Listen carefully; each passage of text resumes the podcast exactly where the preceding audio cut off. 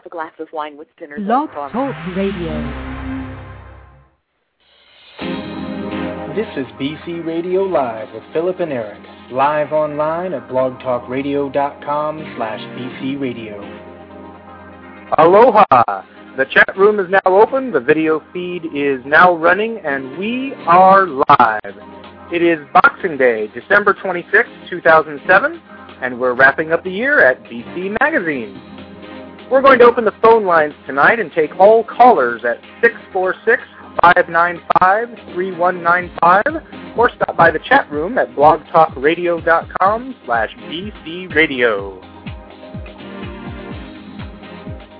I am Phillip Winn, Chief Geek at BC Magazine, and I am joined tonight by Lisa McKay, BC Magazine's Executive Editor. Welcome back to the show, Lisa. Well, thank you, Phillip. I hope you've had a pleasant Christmas. Oh, indeed I have. I hope that uh, the uh, mythical being of your choice brought you everything that your heart desired.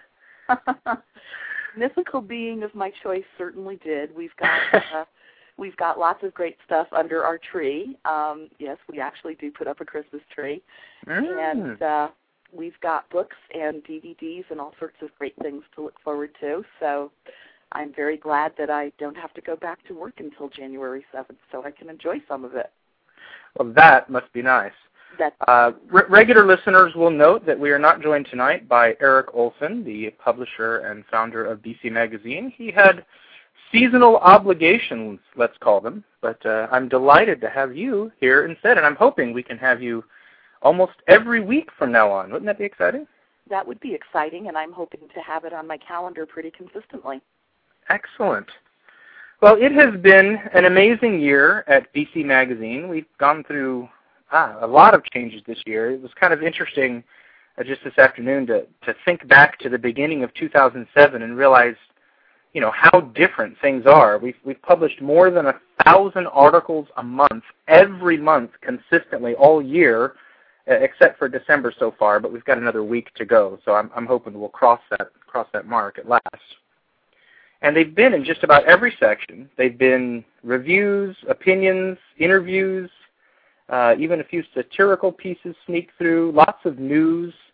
Um, we, we've covered, I think, just about every subject, just about every topic, with just about every style of writing. And we've had standouts. We've had, obviously, low points. Um, we've talked a little bit about some of the biggest things that have happened to, to, to Blogcritics. Uh, blog World Expo was a huge thing. Uh, we all met up in Las Vegas. It was it was BC Magazine's second annual Las Vegas Confab, but it was the uh, first year for Blog World Expo, and that was incredibly exciting. It really was fun, and I think it um, I think it was kind of exciting for well for me personally, uh, not just because it's so cool to meet all of all of us in person, but I think it was sort of the first time I actually had this real sense that, oh, we really are a part of this much larger universe. You know, to just sort of be out there talking with other people who do what we do. And right. that was just really great. Yeah, I mean it was it was interesting. The previous year we'd gotten together and it'd been kind of fun to to meet up with people and and put faces to names, but it was it was somewhat casual. It was the very first time that uh you and I met. It was the very first time actually I met Eric, despite you know the site at this point was uh, was more than four years old, and we finally finally for the first time met face to face. Um, so yeah, it was exciting, but this year it definitely took it to a new level. Definitely. And then of course Blog Talk Radio is also new, and uh, it's hard to believe actually. It's only been a few weeks. This is uh, our fourth episode, I think, fifth episode, something like that. Yeah. And uh yeah, so that that's it's been it's been a lot of stuff happening at the end of the year, and I think it's great because we're we're approaching 2008 with uh, momentum. I, I suppose is the word people use. We've got we've got a lot of things lined up. We've got people really kicking into high gear. The BC Radio Network is is huge and growing. That's uh, for people, sure. Yeah, I think we're up to 14 shows right now. People can find out more details about uh, all the different shows on the BC Radio Network at blogcritics.org slash bcradio. And of course, this show is just one of them. In fact, with the holidays this uh, this week, several shows are taking the the week off. In fact, uh, one of them I know is the sports show Treehouse Fort. They uh, they took off or they they ran early on Monday and then they're taking off next week for New Year's Eve. I, I guess people aren't expected to tune in to internet radio late on New Year's Eve. But fortunately, we're going to have we're going to have Matt Sussman call in in a little while. We'll ask him a little bit about recapping the year in uh, in sports, recapping 2007. And um, I, I did a little poking around the site earlier this afternoon and, and found out we've got some we've got some information about music. We've got people recapping, doing their best of lists. Mm-hmm. Uh, we've got information on books. We've got the uh, the film uh, best of 2007 list in the works. I actually uh, chose to run that a little bit late this month because, as you know, an awful lot of theatrical releases come out at Christmas time. That's so right. I wanted to make sure all the writers had a chance to see what they were going to see uh, before they made their final picks, and uh, those are those are starting to trickle in. So uh, hopefully, uh, by the end of this week, uh, you'll get to find out what our our multitudes of film writers have chosen as the best films of 2007. I know well, I went through... the best, but it's a secret until the column comes out. Oh no, no, no! Come on, you can give us a hint. um, well, I can. I, I I could give you a hint, um, but I won't. I'm, I'm actually. Oh, oh, the torture. Well, I guess I guess we'll have to check have back to daily. It. Do you do you have a schedule on when that uh, article's coming out? I want to set a timer. Um, no, you can't set a timer. Uh, ah. I've asked for all of the submissions to be back to me by tomorrow. So okay. hopefully, if if that actually happens and I don't have to chase people down post holiday, uh, you can certainly look for the piece to be up by the end of this week. Oh, good. Before the new year, then. Yeah, and it's been an exciting year in film, so I'm very interested to see who's chosen what. I, I figured it would be tough to come up with a list. I know when I sat down to make my uh, my Christmas list of of DVDs I wouldn't mind getting for Christmas, it, it turned out that there were there were quite a few of those as well. Uh, we do have a we do have a caller on the line, and I mentioned that we would be opening the phone lines and taking all callers. So uh, uh, person from area code 734, you're on the line on BC Radio Live. Oh, you know who I am. This is Matt Sussman. Yes, I know who you are. I recognize the number. You can well, pretend like you don't know me, but, you know, we all know. Yes, yes, we know. We can smell Matt coming from miles away, even over the phone, even over the internet. Well, welcome to the show. Well, thanks. Hey, thanks for having me. And I, I just wanted to uh, say you had it the other way around we didn't do a show yes we didn't do a show on Monday and we were That's doing right. an early show on New Year's Eve at 3 p.m. 3 p.m. on New Year's Eve. So people need to tune in at 3 p.m. instead of. I suppose if they show up at 8 o'clock, they really have nothing better to do. They can catch it on archive. Technically, much... they're technically they're not going to lose out anything except for being able to call in and and, and be in the chat room. There you go. Well, that'll be a lot of fun. Well, we've been talking about the uh, best of 2007, and uh, since you're you're our sports go-to guy, quite knowledgeable on a number of other subjects, I, I should point out for the benefit of uh, listeners who don't actually deal with with Matt by email on a daily basis. he, he considers himself to be knowledgeable on just about every topic, but he is especially conversant with the world of sports. So, in 2007, I want to ask you, Matt, with only one week to go can, can we go? Can we go right to the big one? No, let's start with the low point of the year. What would you say is the worst sports moment of 2007? Uh, well, I think that it's more of a theme than rather a specific incident. But um, obviously, uh, the word has been steroids. Um, obviously, with the Mitchell report that you know came out about a week ago or two weeks ago, um, with all you know um, all the names in baseball that apparently received uh, supplements, uh, human growth hormone, uh, amphetamines from this one guy. Um, that's just, that was just sort of the icing on the cake of all these stories. I think the one that really stood out with all these steroid stories was Marion Jones, the track star, who after so many uh, uh, years of of denying any sort of link, you know, her her former uh, uh, husband was, uh, I think, banned from Olympic activity, and uh, then finally this year she finally came out and said that she did lie to authorities that she used them, and she said she did use them, and she's retiring from track. And I, for one, believed her for, for some reason all these years, and then then she comes out. But so it, it's kind of uh, it was really disheartening. But um, I think now I think most fans are are no longer sort of naive to the fact that there is some sort of illegal drug activity going on in pretty much every single sport. So hopefully they can just, you know, sort of build on some kind of solution from here on out. Yeah, the Marion Jones thing really surprised me. I I just I had I had even forgotten about the accusations. I believed her so thoroughly. That one Right. That one really hurt. Right. Well, let's let's try to look past some of the, the negative. Uh, we actually have a comment in the chat room who suggests that the uh, kickoff of the Treehouse Treehouse Sport radio show was, was possibly the low moment in sports in 2007. Uh, for some reason, I actually have no argument with that. But uh, the the deb- the debut, however, it's gotten better since the debut. oh, I thought I thought it was actually. I thought it was pretty impressive from week one, so I I, I'm, I think you're doing a great job for all the teasing. Well, let's let's ask about some feel-good sports stories then. Um, I, I know that you've got a, a special story that that you care about that probably no one else does. Let Let's see if you can make us care, Matt.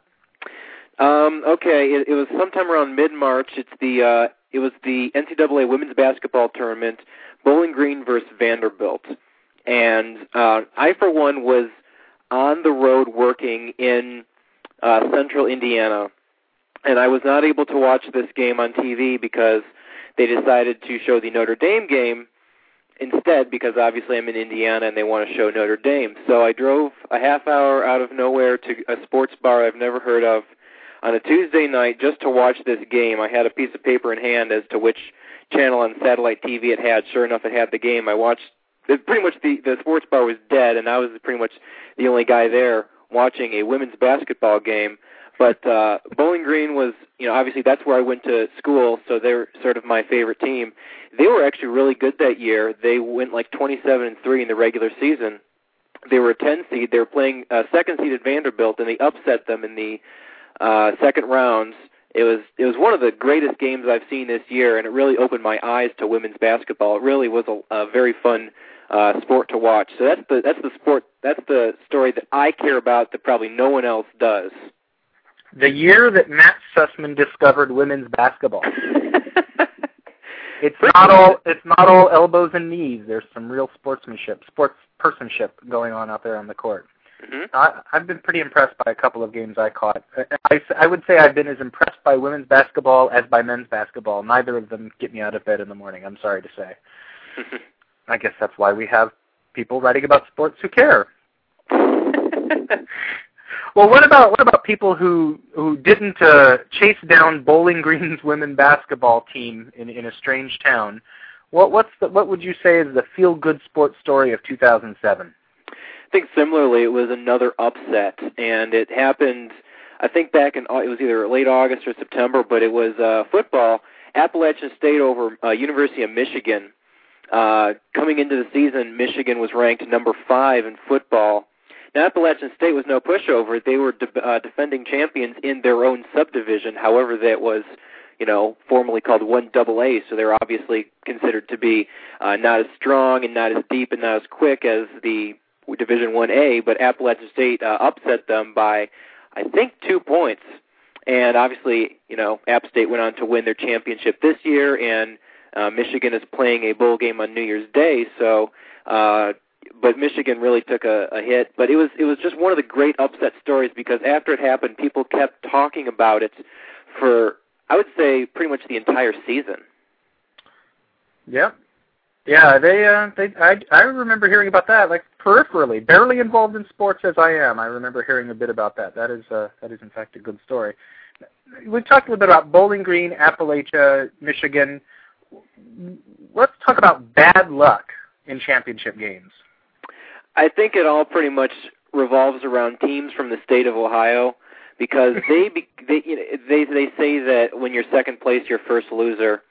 Um, Ohio had a lot of uh, runners up in these championship games. even Ohio State themselves. Um, they lost the BCS championship game way back in January to Florida, and then in March they lost the basketball championship to the same uh, team, University of Florida. And women's soccer lost to Wake Forest. Cleveland Cavaliers they got pretty much killed in the NBA Finals by the Spurs, and then uh, Division Three, uh, Mount Union University. It's like one county away from the mighty Olson compounds. Uh, they had a 37 game winning streak going into the championship game this year, uh, and they lost to Wisconsin Whitewater, which is a team that they beat the last two years in that same national championship game. And I think they lost by about 10 points. It, it was not a great year for Ohio. I mean, obviously a lot of good teams, but a lot of coming up short and a lot of uh, national embarrassment, really. Wow. Well, let, let's uh, let's talk about a special award in 2007. Every year, it seems like we have uh, owners and coaches making fools of themselves. I, I heard a bit on NPR today, actually, about uh, European "quote unquote" football owners uh, ranked in terms of ridiculousness. Um, but I, I know that here in the states, and we've got just a, a real tendency for people to go off the charts, just completely lose it and be recorded. Do you uh, do you have any nominations? Any ideas about who you think has the uh, tirade of the year? It doesn't top last year's award, which I think goes to Dennis Green from uh, who, who coached the Arizona Cardinals was fired at the end of the year after he blew a game, and he just stood at the podium. He was like, "Chicago Bears, who we thought they were, we let them off the hook," and all that stuff. It was it it, it turned into a Coors Light commercial. This year, though, uh, Oklahoma State football coach Mike Gundy had probably the best tirade, which was obviously on YouTube and got a lot of hits. But uh, he was responding uh, after a game to an article in the Oklahoman newspaper that a uh, lady named Janie Carlson wrote about his quarterback and ap- apparently how he was uh, eating his mother's homemade chicken soup and was kind of you know scared to play and obviously Gundy was trying to defend him saying you know he does all the little things right, and why are you like coming down on him hard just because he's he's not that great and and uh, he didn't play a great game? Here's here's what he said. Let's take a listen. Yeah, let's listen. If you want to go after an athlete, one of my athletes, you go after one that doesn't do the right things. You don't downgrade him because he does everything right and may not play as well on Saturday, and you let us make that decision. That's why I don't read the newspaper because it's garbage. And the editor that let it come out is garbage. Attacking an amateur athlete for doing everything right.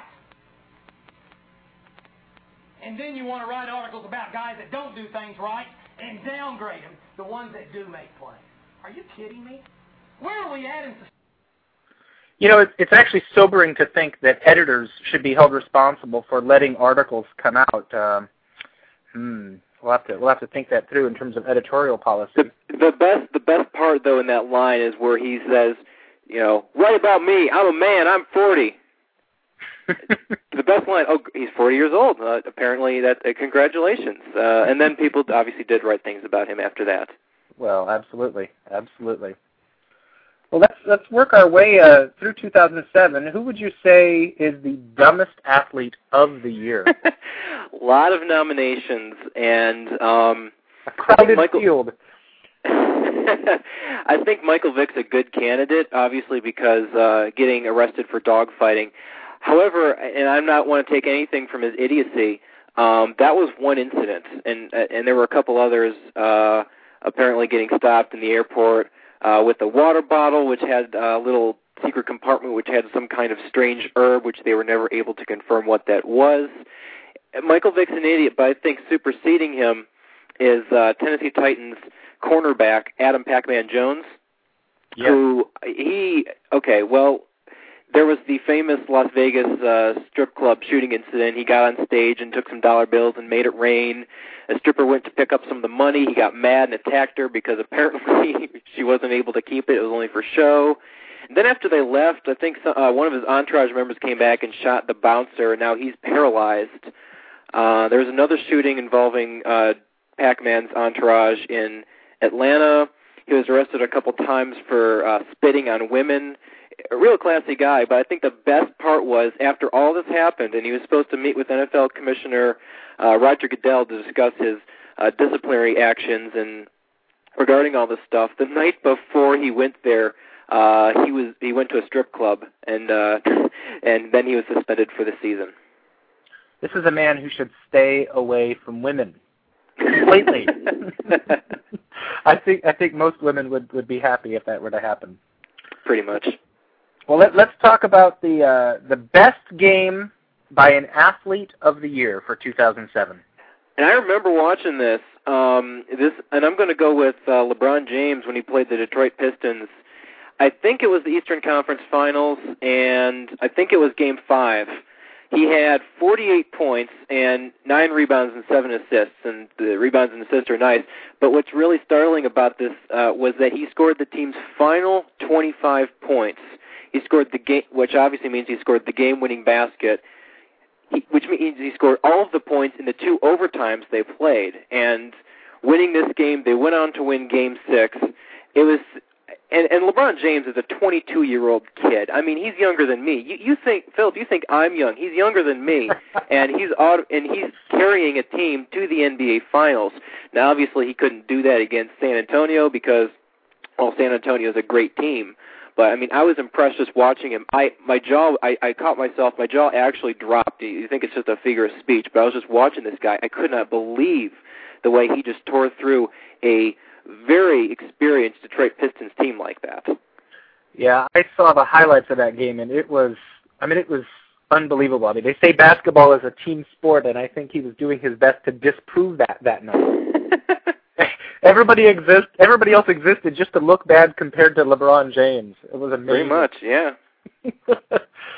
All right. Well, what about the team of the year? What what team reigns supreme for 2007? Yeah, there there was a lot of candidates because you just look at all of the teams that won uh, championships, and you start with you know Indianapolis Colts, um, and then you know Florida Gators that won the both football and basketball. San Antonio Spurs won, the Boston Red Sox won, and the Anaheim Ducks uh, won the Stanley Cup. I'm going to go uh, much younger though, and I'm going to go with the Warner Robins Georgia Little League team, which won the Little League World Series against Japan in uh, quite dramatic fashion. They won it on a walk-off home run against Japan, uh, and I think they I forget the final score, but obviously um, the final score doesn't matter. But I think what's really cool about this whole thing is I don't know how many of those kids are going to be playing professional uh, baseball. Maybe a couple, maybe one or two. But I but you know they're always going to have that. And then I, I think I read on Fox Sports that after the game that the the kids from Georgia and the kids from Japan, they didn't just exchange handshakes, but they exchanged emails and and MySpaces or whatever they have now these days. And uh hopefully I think they're they're still like talking, you know, like uh new age pen pals. So a really good sportsmanship and it's a really good story. Whatever the kids have nowadays, Matt? Whatever these newfangled kids and their cell phones and their fax machines, whatever they have. Well, this is this is truly amazing. The sports editor for BC Magazine just chose a little league team as the team of the year for 2007. There you go.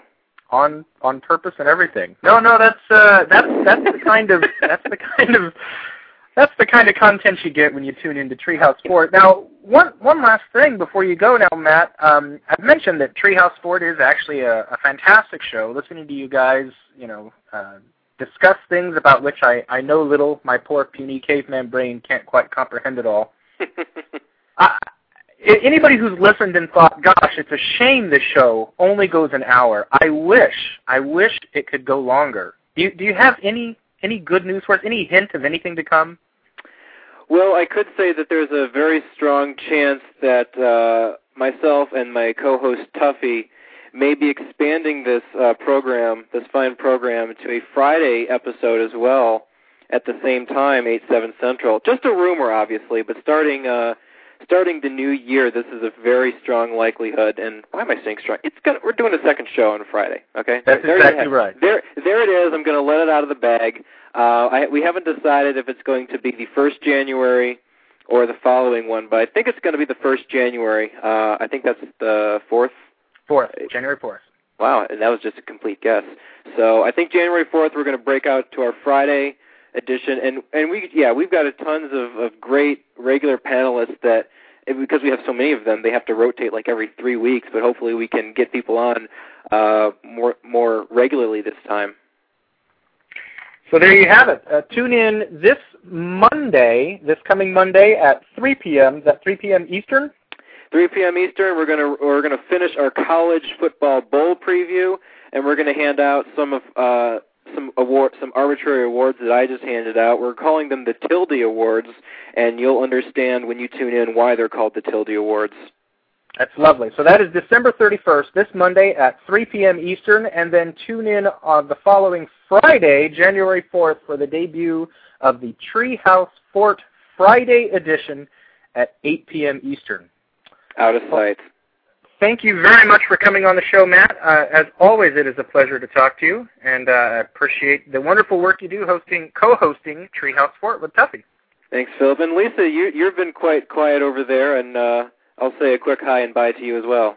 Well, hi, Matt, and you know perfectly well that when it comes to talking sports, I just have to go sit in the corner and and you know let the people who actually know such stuff talk about it. This is like totally over my head and out of my league. I I I, I just revel in my ignorance. so do we. I wow. Wow. With that, I'm definitely muting Matt. That's unbelievable. Oh. No, that's absolutely true. I, I don't follow any sport but hockey, and even that only tentatively these days. I, in fact, I, I, I struggle to find what ex, what uh, subject it is on, on which I'm an expert these days. Now, you, Lisa, on the other hand, you've got lots of expertise. In fact, uh, in addition to being the executive editor, where you oversee everything, herd the herd the cats in terms of writers and er- editors, as we like to say, um, you also dabble quite heavily in a couple of different sections. Well, primarily primarily film, uh, which is my my my first love, and um, I'm not so sure I would actually call it expertise as much as I would call it uh, deep deep and abiding affection. Um, I've been a movie fan since I was a little kid, and I've I've never stopped watching, and it's still one of my all-time favorite things to do. And it's just uh, it's one of those things that's great because uh, it can be a very you know solitary kind of thing where you just want to curl up on the couch by yourself and watch, or uh, you can go to a movie with your friends or watch with your family and then discuss it afterwards. And I don't know, there's just so much good things to say about the movies and this really has been a great year. There's been some fantastic theatrical releases. Mm-hmm. Um, so, like I said, I'm really looking forward to seeing what our writers come up with. Um, I'm always interested to see how many people pick the same film. Um, right. I, I've got a very small end to work with thus far, and so far that hasn't happened. So, I am really kind of curious to see what the other folks are going to come in with. Uh, yeah, I was noticing when going through some of the music picks, we've had a bunch of music picks already from a lot of different writers, and I noticed that there there actually was a lot of overlap, and I was kind of surprised to see it. Well, I think it's partly because with the music picks, um, it seemed to me this year that um, some folks really sort of stuck more to genre. Mm-hmm. Um, and in film, that certainly doesn't happen, I think, as much as it does in music, although it could. I mean, if somebody, you know, wanted to put together a list of the best, you know, horror releases or the best independent releases, that's certainly doable. But I think by and large, people just tend to pick from, you know, everything that they've seen throughout the year. And um, the, getting back to the music lists, though, those those really have been interesting, and I have to say that um, a lot of the stuff on the lists I've I've not heard yet, but certainly uh, reading some of the descriptions of them uh, has really piqued my interest quite a bit. Yeah, I found going through well, I'm going through movie lists this year and and music lists. I, I find myself thinking, well, you know, I, I've heard maybe one third, one fourth, one fifth. How can it be in the age of internet and and all music always online all the time? I, I've never heard of gosh, let's see here to pick pick some random selections from Chris Beaumont's article, My Favorite Albums of 2007, not a best of list. How could I possibly not have heard anything by Polka Dot Cadaver or or Cosmo Squad. Yeah, uh, maybe I, I need to get into more death metal, or, or, or maybe not. But uh, anybody looking for a list of what he what he refers to as great music, it's not uh, not my chosen genre, but uh, he's got picks from Tomahawk, uh, Dream Theater, Megadeth, Horse the Band, Lonely China Day, Polka Dot Cadaver. Their Purgatory Dance Party is apparently will draw you in and hold you in its thrall. Uh, Iced Earth, As I Lay Dying, Devil Driver, Sebastian Bach, Devil Townsend, Cosmo Squad. I'm sorry, that's Devin Townsend, and uh, with his album Ziltoid the Omniscient. That's a, apparently a concept album, and the Alex Skolnick Trio. The, the the interesting part is that I've heard of maybe six of those bands out of that long list. Fortunately, not every article needs to depend on any editor's knowledge of anything. We, that's what Google's for. I, I think I've I think I've heard of a few of them primarily because I think I've I've edited some some reviews of of a couple of those artists and probably reviews that Chris himself has written. Uh, that's so, probably the case. That's, now, that's I pick up a lot of my knowledge. I was excited to go through the list and find a certain quite popular artist not represented very often on very many lists. I think you know who I'm talking about. I might. Yeah, but, but yeah, I, I figured he'd top uh, Josh Hathaway's list. He's got the the B sides concept album show on on Thursdays nights, and he actually picked uh, he actually picked someone else. He picked Peter Karp, who was a guest on the show recently. He, Peter he, Karp's album Shadows and Cracks. Yeah, he he um he surprised me too. I was uh I was pretty sure that uh, that Josh would have picked Bruce. Um, on the other hand, um, Glenn Boyd uh, did pick uh, Bruce as his best album of the year in the um, in the editors, the uh, music editors' best of. Indeed, he did. Bruce Springsteen's Magic. Yeah, and um, I, have to say that um, I, I certainly am not in a position to to pick a, a best of list, only because I I don't have enough. Um, I don't have a big en- enough universe to pick from. I've, I've got not a lot of comparison, um, but I I do love that album a lot, and um, it's certainly on on the top of my list of best things to have happened in, in 2007 media wise. Wow, wow, now that's that's that's a tall list. Yeah, we had actually the the BC Magazine music editors uh, got together and compiled their uh, list of best albums, each of them a different album. Josh Hathaway did pick uh, Peter Karp's Shadows and Cracks. Uh, I was I was pretty impressed with the interview with Peter Karp, and then uh, looked up a little bit of his work. And uh, I have to say, I, I completely understand Josh's pick there. And it looks like, in fact, um, I have papers all over the place. Okay, there we go. It looks like Josh Hathaway may be waiting on the line here to try to defend his demotion of Bruce Springsteen to the number two slot. Josh, is that you? It is. It is. Good evening, folks. Welcome to BC Radio Live. Oh well, thank you. Um, I'm probably going to catch hell for this. My uh, cell phone minutes are already through the roof, but um, since this show has, as all good things, become all about me, I, I thought that I should call in and play along. Oh no no, I've got a mute button handy, and I'm not afraid to use it. I'll keep that in mind, sir. Um, yeah, I'll tell you what. Some years, like last year, Guster was an easy choice for me for my album of the year.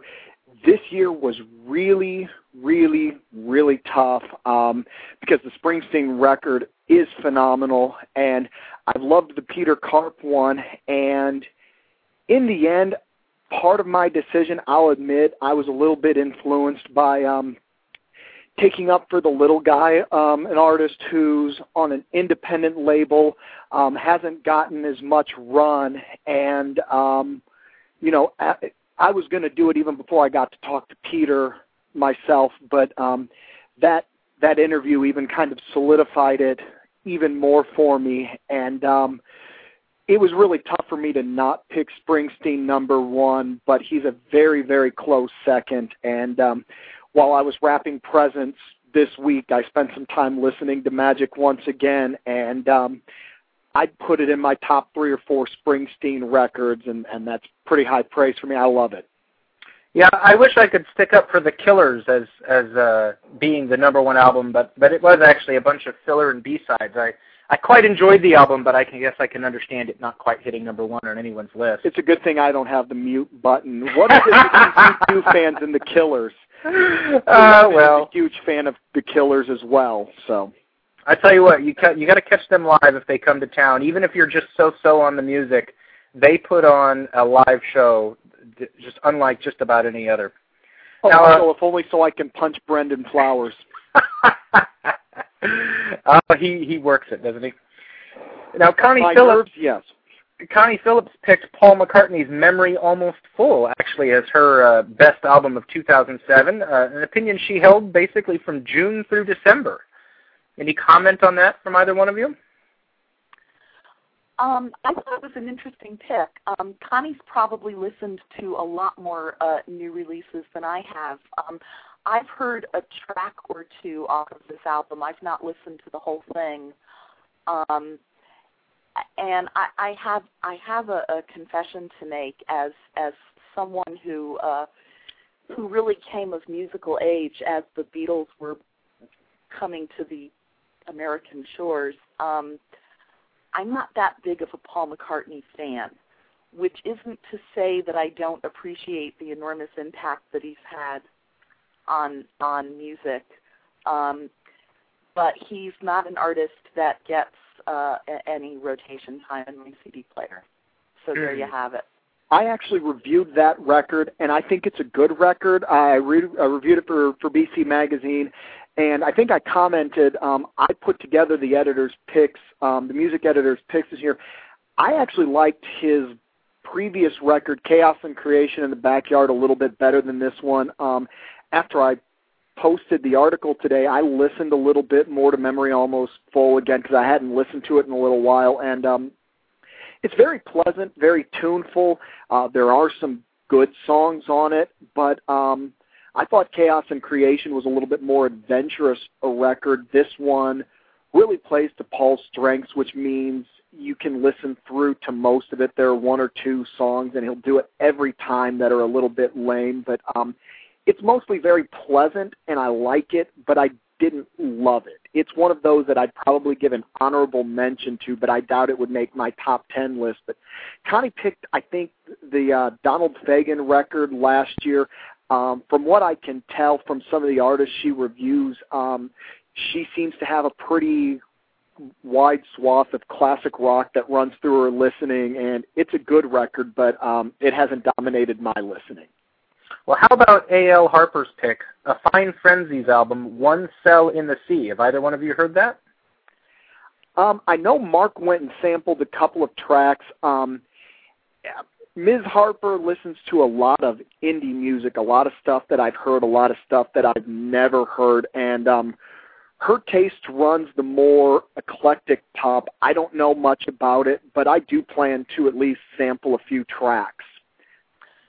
I've not heard it, and I have to say that her description of it really makes me interested in, in giving some of it a listen. Um, Reminding you of Bjork, Aqualung, and Radiohead in terms? Yeah, and what's really funny is that I don't particularly care for um, either Bjork or Radiohead most of the time. So Hmm. uh, the fact that I'm actually interested in, in hearing this is probably a, a real testimony to her descriptive power in this in this re- review, which I think is is really great. Well, Nancy Dunham picked Ryan Shaw's debut album, This Is Ryan Shaw. Uh, I was love twelve- titles like that, like you know, who is Jill Scott and this is Ryan Shaw. Those those titles just they crack me up every time I see one of them. Now, have you guys have you guys heard any of this with a taste of classic Motown? I've not heard any of it. I do like classic Motown, uh, so I don't know if uh, if this would fit the bill or not, but it's something I would probably be interested in listening to. Because And also- Nancy picked it as her number one, I would probably check it out. But um, classic Motown isn't something that um, you know you can't say with all the classics that came out of Motown that you don't like any of it. I like some of it, and, and some of it quite a lot, but it's not a genre or style that I listen to with great regularity. Hmm. Well, we also have uh, we have a bunch of other lists published on BC Magazine. We've got Indie Music Junkies Year-End Best of List by Eric Welchel. Now, I thought this was kind of interesting. He ran through some best of concerts, worst of concerts, Elvis Costello and Bob Dylan, October 22nd, 2007. He picked that as a worst? Uh, he picked it as a best of and worst of. Both. Elvis Costello did a good job, and he was not impressed with Bob Dylan's performance. Yeah, I, I read that with a great deal of interest because um, we caught we caught Bob and Elvis this fall uh, while they were on that tour, and um, if you most people who know me know that I'm a, a huge Elvis Costello fan, so the fact that he was opening for Dylan was was uh, no deterrent to us, and uh, this is the third time I've seen Dylan in the past couple of years, and it's it's really it's really kind of an odd experience. He's um I mean he's Dylan for one thing. So, you know, it's it, there's something so, sort of awe-inspiring about just sort of seeing him. Um but his his performing style nowadays really leaves a lot to be desired. Um his band is fantastic. I mean, the whole thing is put together very, very tightly. Um, he has absolutely no rapport with the audience whatsoever. In fact, the um, all three times that I've seen him recently, the only time that he speaks to the audience is to introduce the band, and that happens pretty much at the end of the show. Um, he sets his keyboards up so that he's actually facing sideways on stage, so he's not even making a whole bunch of eye contact with the audience. And um, I, I there's something about that that I just find very off-putting. Um, and Costello, of course, has made this career turnaround from, uh, you know, his younger days when he would, you know, probably just as soon throw something at the audience or curse and storm off stage. Um, and he's, you know, morphed into this incredibly gracious performer who, you know, puts 110% of himself into just about every performance. So I'd really have to agree with Eric's assessment that Costello was definitely the high point of of uh, of that tour. Yeah, I find myself coming around on Elvis Costello. I, I never really cared much for him in the past, and I, think what happened is I started to read his lyrics rather than hear him, mm-hmm. and I, I fell in love with his songwriting. And then now going back and listening to some of the same songs, I'm, appreciating them a lot more. Yeah, he's uh, he is quite Oh, I've had some really uh, great great conversations about Elvis with our our books editor Gordon Hauptfleisch, who's also a, a huge Costello fan, and um, you know I've I've always had the sense that if Costello hadn't been a, a songwriter, he would have been a writer. Um, right. Just he's an incredibly literate and articulate person, and um, I I just uh, I you know I love the way he gets at all of that stuff without so much as a drop of uh, sappy sentimentality or or anything else that you really don't want to hear in a song. Right. Time. Now, uh, Eric Welchel picked as his top three favorite albums of the year. He actually ranked them bronze, silver, and gold. For the bronze, he picked Arcade Arcade Fire's Neon Bible. For silver, he gave it to Andrew Bird's Armchair Apocrypha. And then his gold medal album of the year went to The National and their album Boxer. Heard the Arcade Fire album, and I can definitely agree that it, it, it ranks as one of the top three albums of the year, especially if you're limiting to, to indies. I've not heard the other two. Either of you uh, familiar with Andrew Bird or The National? Uh, no, I'm like you. The only one of that list that I'd heard is the Arcade Fire record, and it was pleasant, but it didn't just blow the doors off for me. Um, a, a coworker of mine let me listen to his copy. I listened to it. It was good, but it's not something that I turned around and went out and bought right away, right after it came out. Yeah, I've not heard either of the other two either, but I like the Arcade Fire very much. Great. Well, we talked about A.L. Harper's number one pick earlier, uh, A Fine Frenzy's album One Cell in the Sea. She's actually got a list of her top 10 albums for the year. She uh, she lists Joss Stone's introducing Joss Stone, another one of those album titles that you like, Josh. Yeah, um, Joss Stone doesn't cut it for me. I keep thinking that she'd starve if she had to come up in the same era with the people that she's um well, I won't say ripping off. I'll be a little bit kinder. Uh, the people who are her influences, but um, people to whom she's paying homage. Yes, a lot of people are crazy about her. Um, it just it doesn't get it done for me. Yeah, I actually really enjoyed uh, Mind, Body, and Soul. Um, I I have to say I wasn't uh, I wasn't as impressed with introducing Joss Stone as I was her her previous album. Another another pick from AL was uh, Colbie Caillat's uh, Coco. Uh, she also liked Jem's Finally Woken, which I, I really want to take up grammatically. Bat for Lashes, Fur and Gold. That was a pretty interesting record. Really? Okay.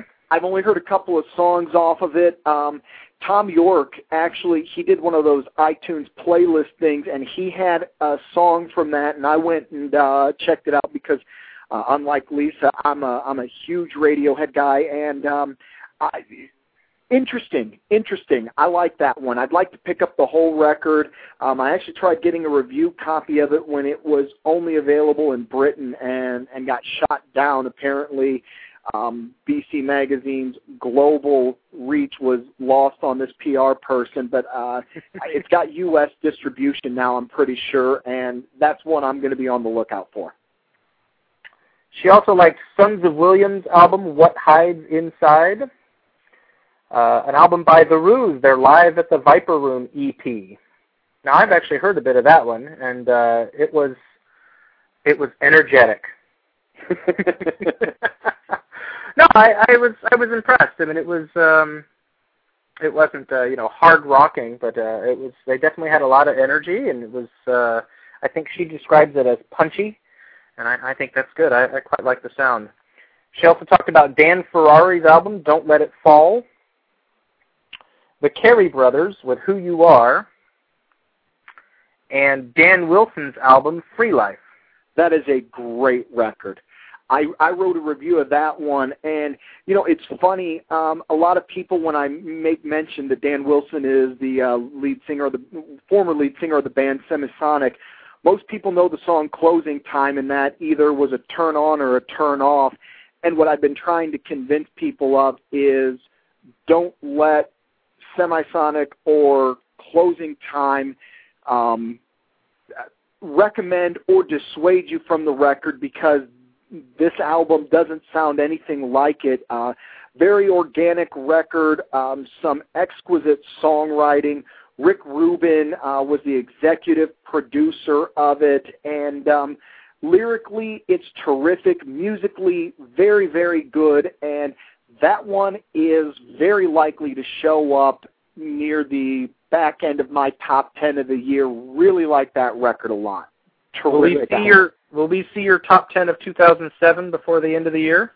Well, I'm you know, even though I don't think anything is going to come out here in the last week to change my mind, I'm one of these curmudgeonly old school people who thinks that you should wait until the body's dead to have the funeral. So my top 10 list will come out in early 2008 and you know I was comfortable calling Peter Karp my album of the year to the extent that it mm-hmm. barely beat out Bruce Springsteen but um here in the next week or two my top 10 will show up and um we'll probably you know kind of like we're doing right now on um on a very in the very near future on the B-sides concept album program on a Thursday night we'll um we'll probably put together a panel and you know kind of do something similar to this, but uh, Dan Wilson will show up.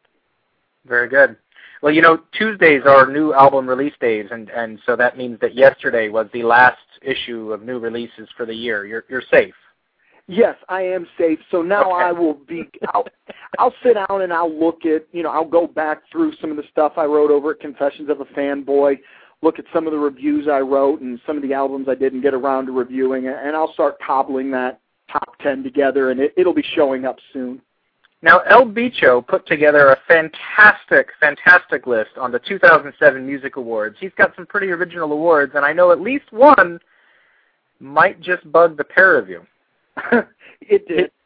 His best song of the year, he said, is from Perry Farrell's Satellite Party, "Wish Upon a Dog Star."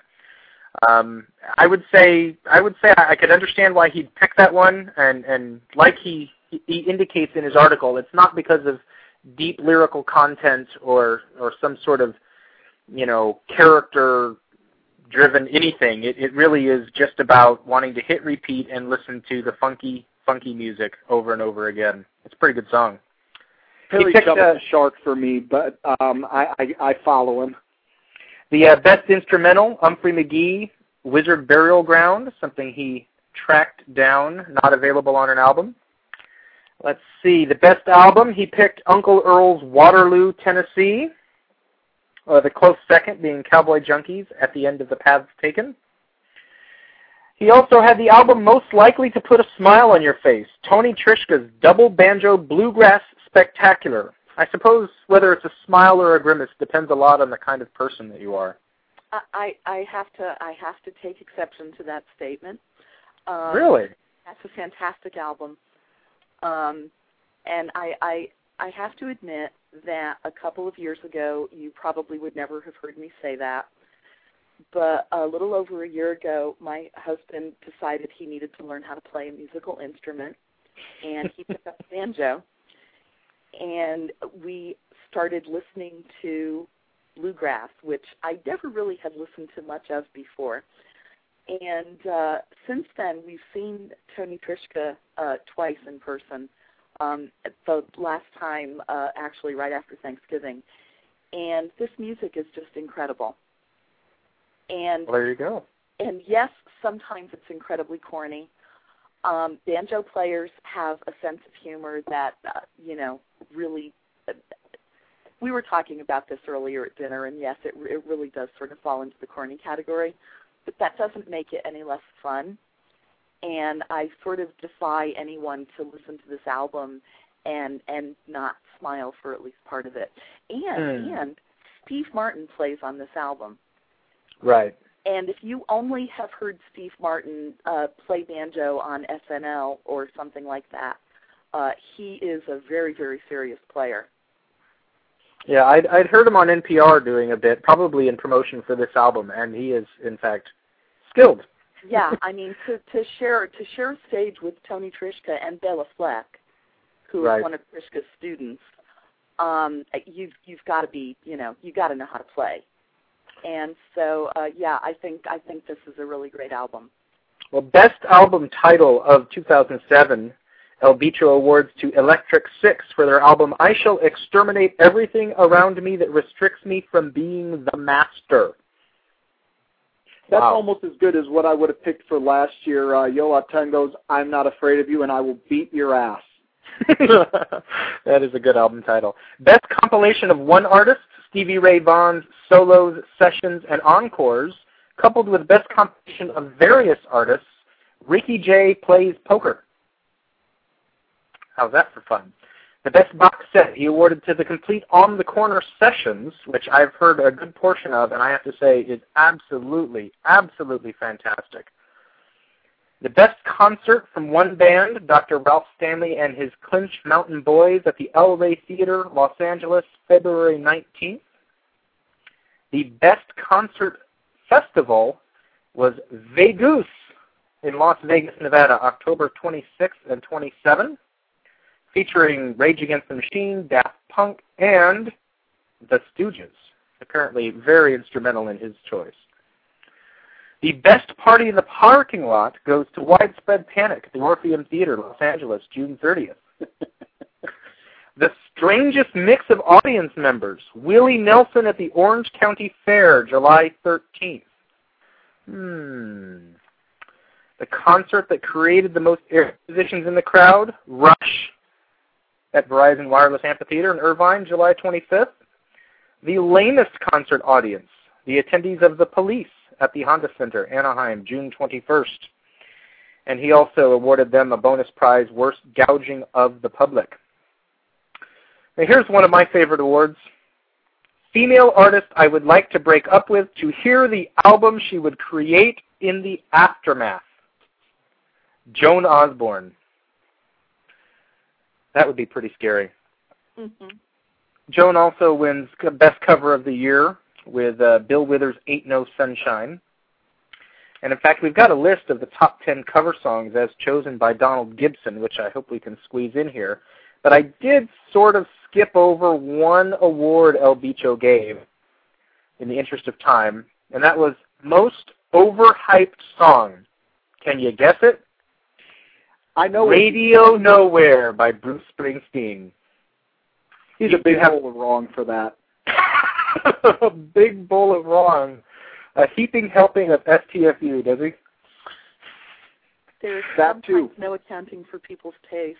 Yeah. Hmm. You know, El Well, Bicho is great, and I got he he made a brief cameo on last week's um, B-side concept album program, and um, he's not often wrong. Uh, he, he just happens to be on this one. Um, Radio Nowhere is fantastic, and it's just a testament to how strong Magic is as a record. That that's no longer even one of my favorite songs on the disc, but um, it's it's it's a really good song. Hmm. Well, we mentioned briefly cover songs. Uh, El Bicho thought that Joan Osborne deserved an award for Best Cover Song of 2007.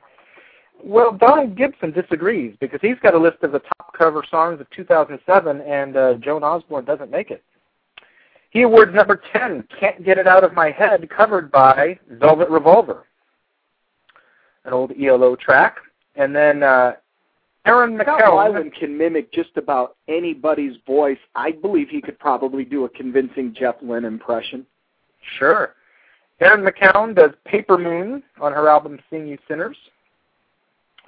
Queens of the Stone Age covered Going Out West. And I, I heard this one and I thought it was absolutely fantastic. Um, I, I suppose I'll in, just infuriate a lot of Tom Waits fans by saying I prefer the Queens of the Stone Age album cover. Sad, sorry. Cat Power covered Stuck Inside Mobile with the Memphis Blues again on the uh, Not There soundtrack.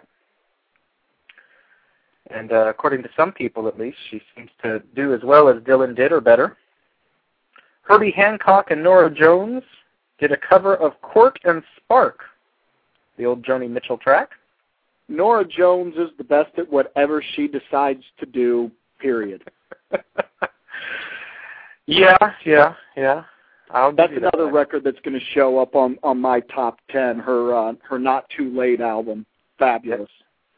Excellent album. You'll get no disagreement with me there. Uh, Babyface did a cover of the uh, of Longer, which uh, Donald Gibson points out is uh, held added poignancy in light of Dan Fogelberg's untimely passing. The Stereophonics actually covered an old Hot Chocolate song, "You Sexy Thing." That song is so iconic. I'm skeptical of anybody covering it, but you know that might that might be good. I I have to say I don't think I've heard the Stereophonics version, and it's hard to imagine anyone other than Hot Chocolate singing it. So I'm making a note here to uh, to look that one up. And uh, one of my favorites from the uh, uh, by the way, the, the Across the Universe soundtrack is just fantastic. I just want to put in a, a, a rave for that one. And one of the picks here is Bono and Secret Machines covering "I Am the Walrus" for that very soundtrack just uh, I, I've heard good and bad things both about the movie. All I know is the soundtrack is fantastic. Patti Smith covered "Gimme Shelter." I'm not a Stones fan, so uh, I prefer the Patti Smith version myself. Oh, eh, wrong, wrong, wrong, wrong. Uh, Give me shelter. Uh, that that's in my top five Stone songs ever, and um, It could be in my top five Stone songs ever, and I still wouldn't like it. You know what, Phillip, mute yourself. You're fired. Sorry, I'm all I'm all about the Beatles. Love the Beatles, hate the Stones. I don't know why it has to be mutually exclusive with me, but it does. well, it shouldn't be mutually exclusive. I wish I had my crickets button for you. well, then finally, the number one uh, cover song of 2007, according to Donald Gibson, is "Just Like Starting Over," covered by the Flaming Lips. That actually comes from the Instant Karma Amnesty International Campaign to Save Darfur album, which gets There title some terrible the most earnest, covers on there. most earnest album title of the year, I think, quite possibly. Good. Well, we we are actually out out of time, I have to say. So thank you very much to Matt, to Josh, to Lisa for carving uh, a plenty of time out of Boxing Day, this fine holiday. Uh, this has been BC Radio Live. We broadcast live every Wednesday night at 9 p.m. Eastern. So be sure to visit blogtalkradio.com slash bcradio to type your questions and comments in the chat room. Uh, watch the live video feed. Unfortunately, it's just me. If you missed the live broadcast, audio archives are available online, or you can subscribe to the podcast to have BC Radio Live delivered to you each week. Find out more about BC Radio Live and all the other shows on the BC Radio Network at blogcritics.org slash bcradio. Next week will be January 2nd, 2008. I will be right here on BC Radio Live, and I hope you will too.